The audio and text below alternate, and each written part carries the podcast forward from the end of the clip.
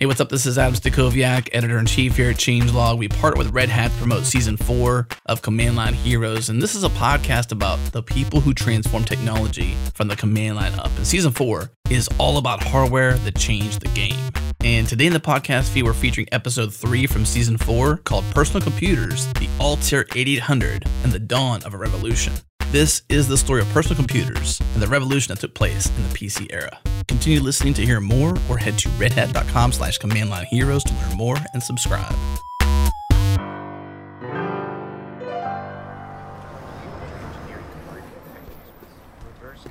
It's a cold and frosty December afternoon in 1974.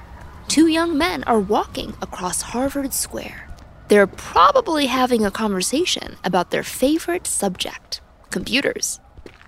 As the men pass a newsstand, they see the blue lettering of popular electronics peeking out from the other magazines. They stop and check it out. On the cover is a photo of a metal box with a dozen switches and small lights on the front. The headline reads World's First Mini Computer Kit, Altair 8800. The box doesn't look like much, bare bones, really, meant for hobbyists and tinkerers. But it looked like something more to these two guys. It looked like the machine they'd been waiting for, because they had the perfect software for this new hardware. At the same time, they were a little freaked out. What if others had the same idea they did and were working on it already? They had to move fast. The names of those two command line heroes? Bill Gates and Paul Allen. Little did they know that the Altair 8800 would be the gateway machine to a personal computer revolution. It would change their lives and ours forever. That new machine would do one other thing. It would kickstart the debate between free and proprietary software with the help of a mysterious thief. Stay tuned.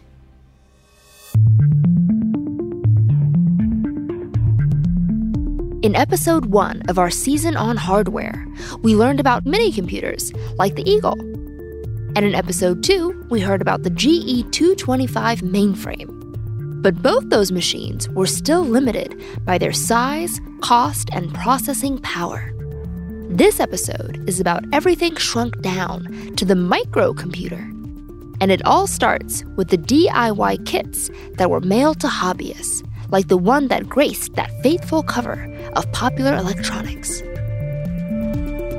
Those simple kits inspired the revolutionary idea that computers could sit inside your own home, that computers were yours to own and experiment with. It was the birth of a new mass market piece of hardware the personal computer. I'm Saron Yitbarek, and this is Command Line Heroes, an original podcast from Red Hat. Let's go back to the late 60s. Out to the New Mexico desert, where the Altair 8800 was born a man named Ed Roberts had co founded a small electronics parts company, MITS, which stood for Micro Instrumentation and Telemetry Systems. Through hobbyist magazines, they could sell gadgets to the new market obsessed with radio controlled airplanes and model rockets. By 1971, Ed was running the company solo and he decided to pivot toward electronic calculators, a brand new market at the time. MITS would offer the first hobbyist calculator, but Ed had miscalculated. Here's his original co founder, Forrest Mims. Companies like Sony and Sharp and Texas Instruments, they were building professional pocket calculators and selling them for cheaper than, than Ed could sell them. And that created a near disaster he was nearly bankrupt and he didn't know what to do. Well, one day he learned about a new microprocessor that was been developed by Intel and it was advertised in Electronics magazine. I still remember the ad, and the microprocessor was called the Intel 8080. Ed got a great deal on a bulk purchase of Intel microprocessors because nobody else was buying them at that point. And then he designed a full scale computer around that microprocessor. He called me one night and said, uh, Look, I've got a new product I want you to see. So I got on the bicycle and rode over to MITS, and there was this blue box on a, on a table. And he said, Well, here it is. I said, Well, what is it? He said, It's a microcomputer. I said, You're kidding. He says, Nope, it's a microcomputer, and Popular Electronics has accepted it, and they want an article on it.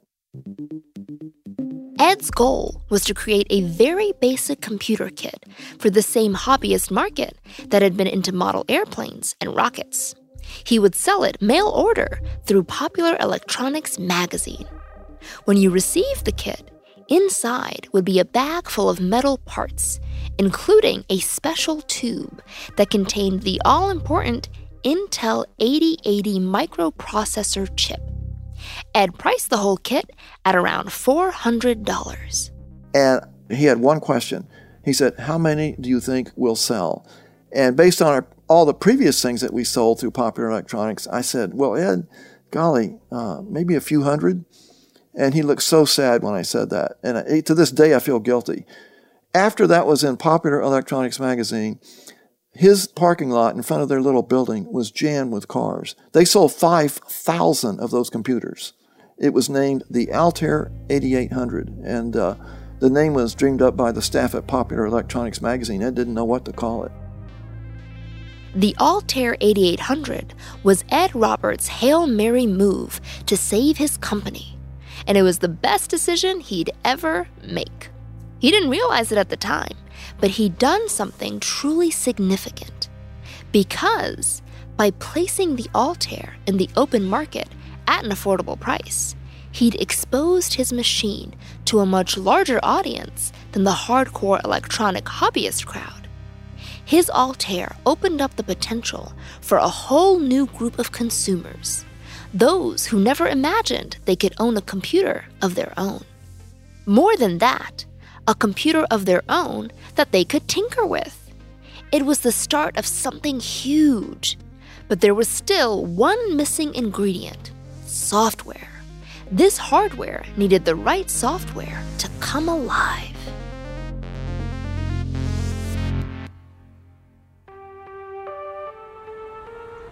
Back in Cambridge, Massachusetts, Bill Gates and Paul Allen had just spotted the Altair 8800 on the cover of the latest issue of Popular Electronics.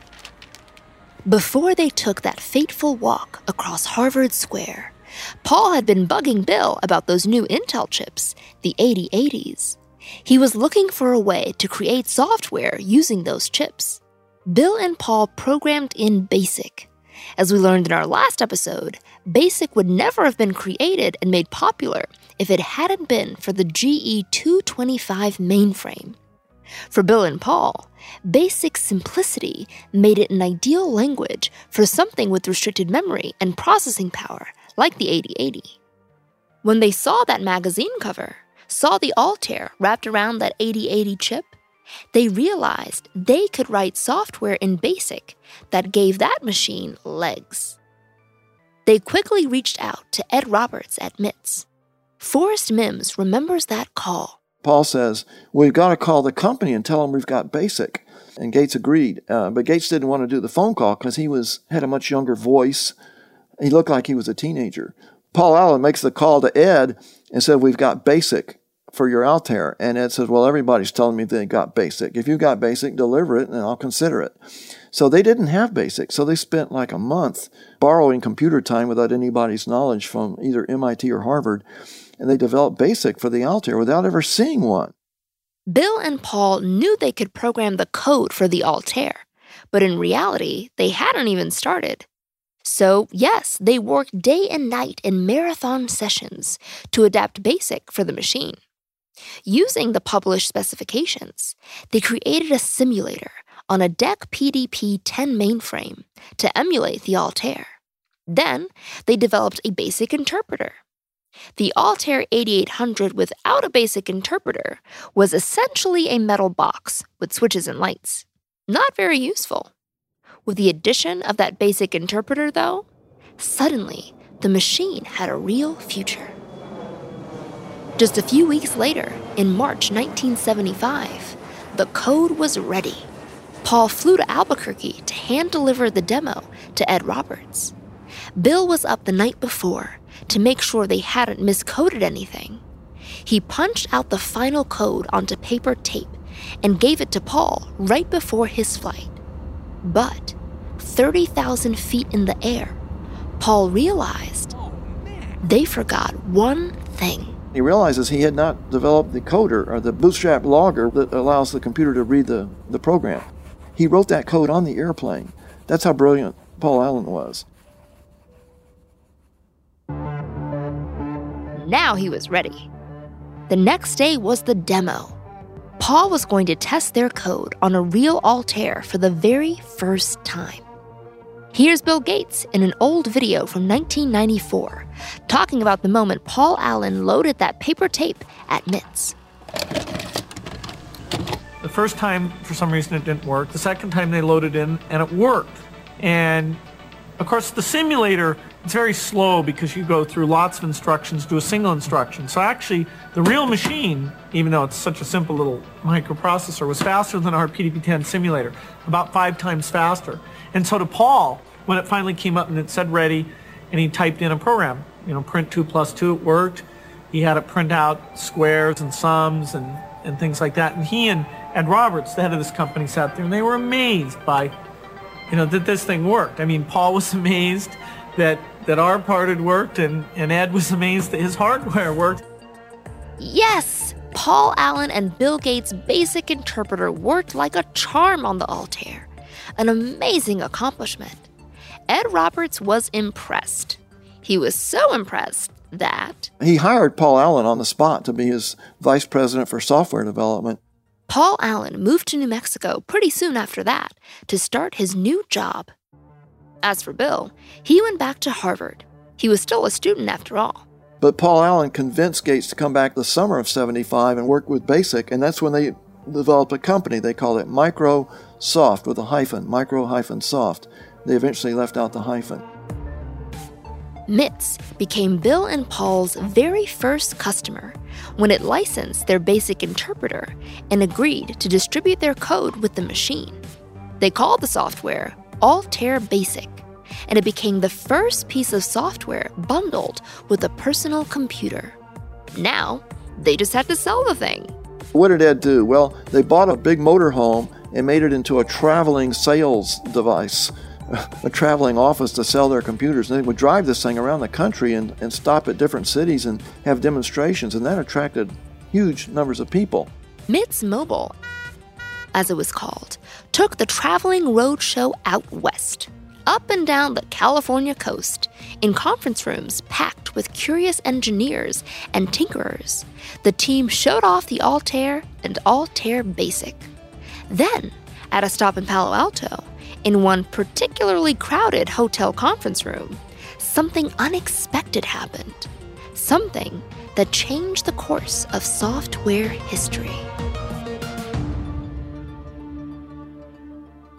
Okay, hold up.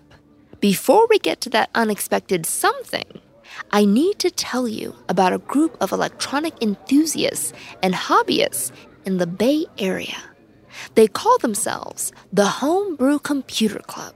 They trade parts, circuits, and ideas, basically support each other as they explored this new world of personal computing. Everyone was curious. Most of the people there were engineers of one type or another there were only uh, two or three people who had any knowledge of computer programming at all. I remember a survey how many people here in, had a computer versus how many people intended to get one. And that was really interesting because everyone was interested and there were only one or two people who actually had them. And they would bring them to the club meeting and show them off. And uh, I remember that the embarrassing question of the era was, what are you going to do with it? And nobody had an answer. That's Dan Sokol, one of the original members of the Homebrew Computer Club. Their first meeting took place in a garage in Menlo Park. And that meeting happened because everyone wanted to feast their eyes on the Altair 8800.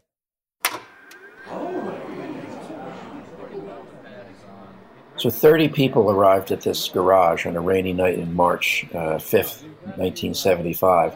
And there was the Altair sitting for us to look at. Uh, it was turned on, but of course it had nothing to connect to and didn't do anything. And that's Lee Felsenstein, another original member of the club. We just went around the room and found out what we could learn. We had a kind of a, well, more of a report from Steve Dompier, a fellow who had ordered an Altair computer when it was announced in the January issue of the Popular Electronics magazine. And he had actually driven down to Albuquerque to check on his order and reported back to us what he had found. Dompier brought one in uh, and, and sat there programming it through this front panel switches to get it to play music. And uh, after spending about an hour doing it, somebody tripped on the power cord and he had to start over. But at the time, this was, look, a computer, and you can afford it. There was someone else at that inaugural meeting. When he saw the Altair, it blew his mind. But not because he couldn't believe a machine like that existed. Quite the opposite, because a machine like that, and much more than that, already existed. He'd built it. That man was the young Steve Wozniak. A friend of his had coaxed him to go to that meeting so that Steve could show off a video terminal he'd built. But everyone was fixated on the Altair instead. Steve had never heard of it and he also hadn't heard of the Intel 8080 microprocessor that was making it hum. So he took home a datasheet, and it led to an incredible eureka moment. Here's Steve Wozniak, the Woz, speaking at the Homebrew Computer Club reunion back in 2013. I took it home and studied it, and I said, oh my God, these microprocessors are one chip, might sell for $400. That was scary. One chip that is all like all the computers I used to design on paper back in high school. And I'd actually built one of those five years before myself when I had to build the processor myself. There were no microprocessors. In our last episode, we learned how Woz started writing his own software in BASIC on a GE 225 computer in high school. Well, ever since high school, Woz had wanted a computer all his own. But to do that, he had to include a programming language. That meant dedicating at least 4K of memory and human input and output to type in the programs.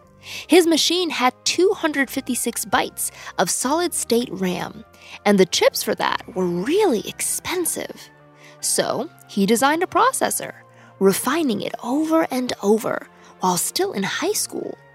It had switches to enter in ones and zeros, just like the Altair.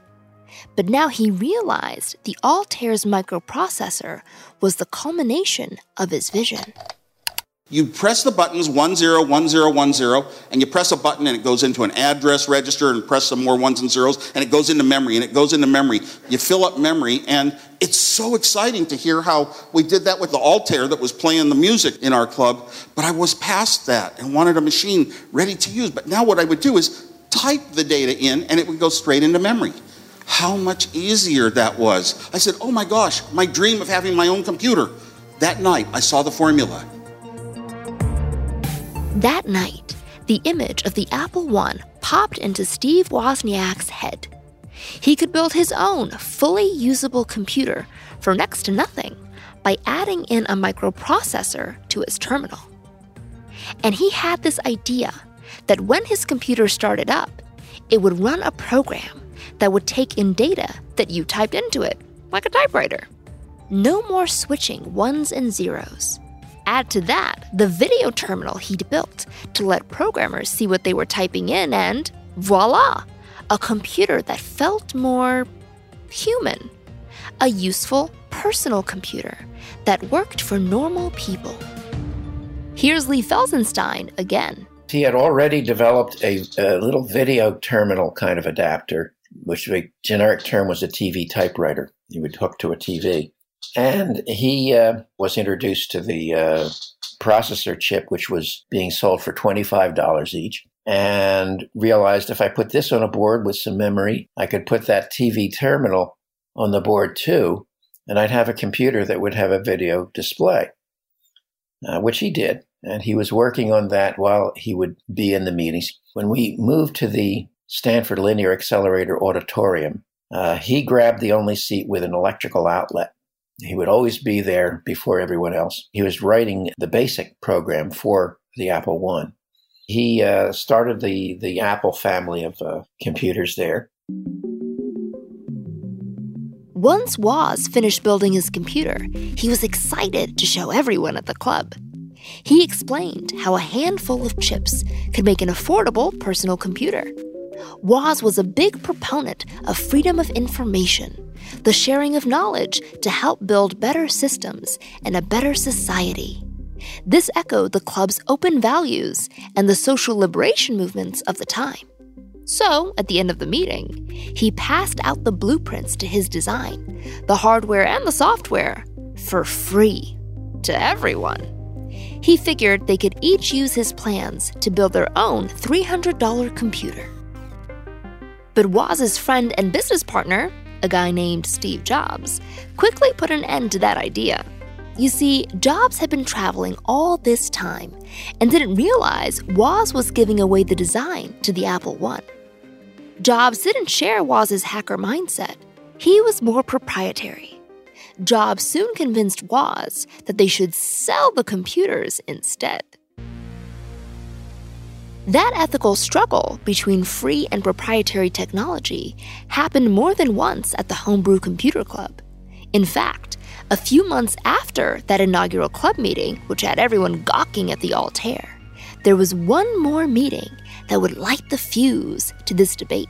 It happened in the auditorium of the Stanford Linear Accelerator Center. At the end of that meeting, dozens of attendees rushed the stage to collect a program on paper tape. Fresh copies of Microsoft's Altair Basic, the new software that everyone was excited about. But how did those copies even exist? The software hadn't been fully released yet. So, how did it end up at that homebrew meeting? Turns out, the original paper tape had been stolen. It was the great software heist of the decade. Okay, let's dig into how this all came to be. Remember, I told you about MITS Mobile traveling out west to show off the Altair and Altair Basic? The company was demonstrating their computer with their software in Palo Alto on June 10th, 1975. That's John Markoff, journalist for the New York Times. And the hotel was called uh, Rickey's. Remember, the personal computer industry didn't really exist then. And most of the people who were interested in personal computers weren't really business people because there was really no business software. And so they were demonstrating the computer to a real eclectic group. There were lots of people around in the new Silicon Valley then who were you know electrical engineers, there were programmers, there were all kinds of people who were interested in technology and interested in computers. During that demonstration, one of the MITS crew was having trouble loading the software onto the machine. Keep in mind that, at that time, software was punched onto paper tape, and the tape had to be pulled through a mechanical reader to install the program. So while that employee was distracted and all eyes in the room were on the shiny new Altair, someone in the crowd spotted something else a nearby cardboard box and the opportunity of a lifetime. Inside that box were rolls of Altair Basic on paper tape. This person slid his hand into the box and wrapped his fingers around a long roll of paper tape. He pocketed it and left. No one saw a thing. Somehow, that paper tape got to a semiconductor engineer um, who worked at a company called Signetics, whose name was Dan Sokol. And Dan, he was very technical, and he was also someone who had gone to the original homebrew computer club meetings. So Dan had access uh, to a relatively high speed paper tape copying machine, and he made a bunch of copies. Dan, to this day, insists that he was not the person who took that original paper tape, but that he got a copy of it. And then he brought it to the next meeting of the Homebrew Computer Club, and he shared it with the members there. Amongst my nefarious activities, I am known as the world's first software pirate, and for damn good reason. I'm the one who duplicated the MITS BASIC, the Microsoft BASIC paper tape. And how that came about was someone stood up at Homebrew and said, Does anybody here have the capability to copy paper tapes? And I raised my hand. And that's how I ended up with that tape and copied it. Lee was at that homebrew meeting when Dan handed out his pirated copies. So, what happened was that Dan Sokol made up 10 copies. We had it at the next meeting and said, Here's copies of Altair Basic. Now bring back more copies than you uh, took. The deal was that if you got a copy, you had to make a copy yourself and share it with a friend. This was sort of uncharted territory. There was no personal computer software companies at that point. And so it was really kind of the Wild West. And people sold computers and they shared software at that point. This was 1975, and software was simply the stuff that you used to make computers work. Personal computing was a brand new concept. Hackers back then didn't have all the baggage associated with that word now. They just wanted to share their work, to foster an open community with the free exchange of ideas and software. The heist and giveaway had set the stage for a debate that still resonates today. Should software be freely shared, or should it be bought and sold? Well, Bill Gates certainly had an opinion on that. When he found out what happened to his software, he was furious.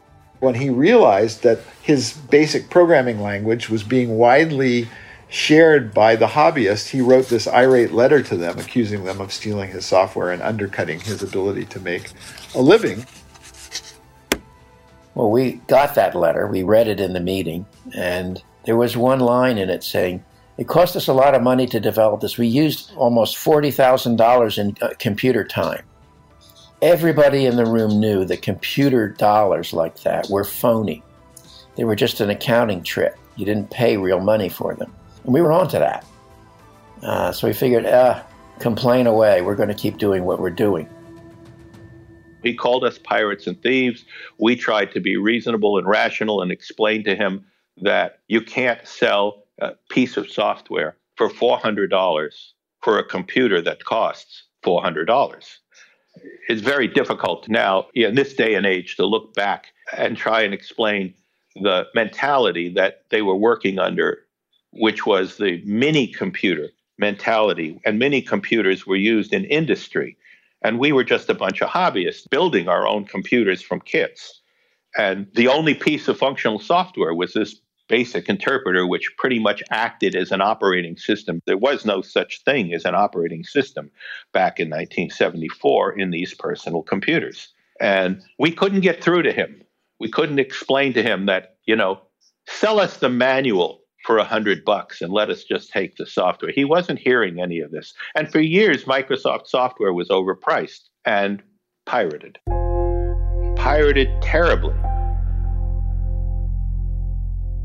The club members chose to ignore the letter. That's because back in 1975, copyright laws didn't cover software.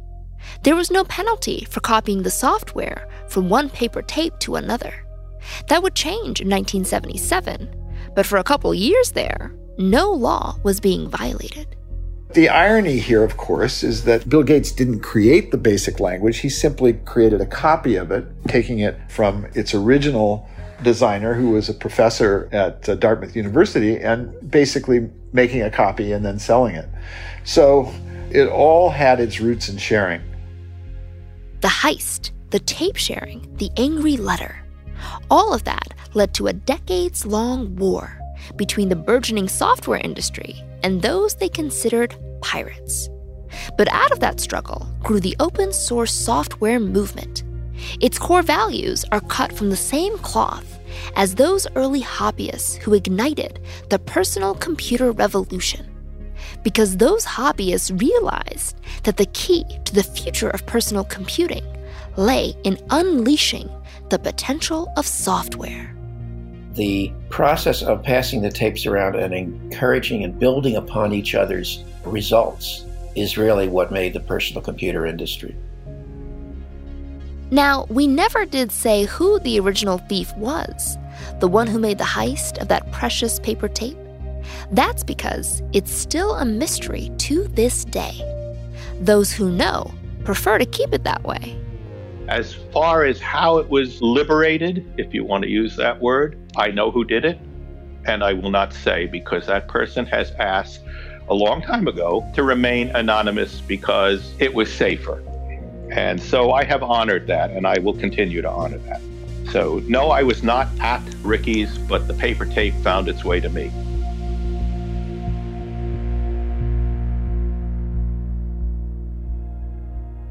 In time, the personal computer revolution gave way to Silicon Valley and multitudes of VC backed tech startups. But those tinkerers, those electronic enthusiasts and hobbyists, they never went away. In fact, they're stronger than ever. Hi, my name is Limor Fried, and I'm lead engineer and founder of Adafruit Industries. Adafruit is an open source hardware company, part of a new revolution that started up in the past few years the open source hardware movement. And this movement shares the same values of those early hobbyists, but it's gotten even better. The Homebrew Computer Club, I think, had that philosophy where people were coming in with their computers, and it was a little bit like, check this cool hack I did. And then everyone was like, damn, that's cool. Okay, next month, I got to bring something better. And that is a, a positive feedback cycle that brings really good technological innovation. I think that hacker philosophy still exists. People have just more background, and so what they think of as a cool hack has really, I don't say like improved, but it, it has diffused. And I think that's good, but the, I think the values of sharing are still there and helping each other, working together and cooperation. That thread has passed through.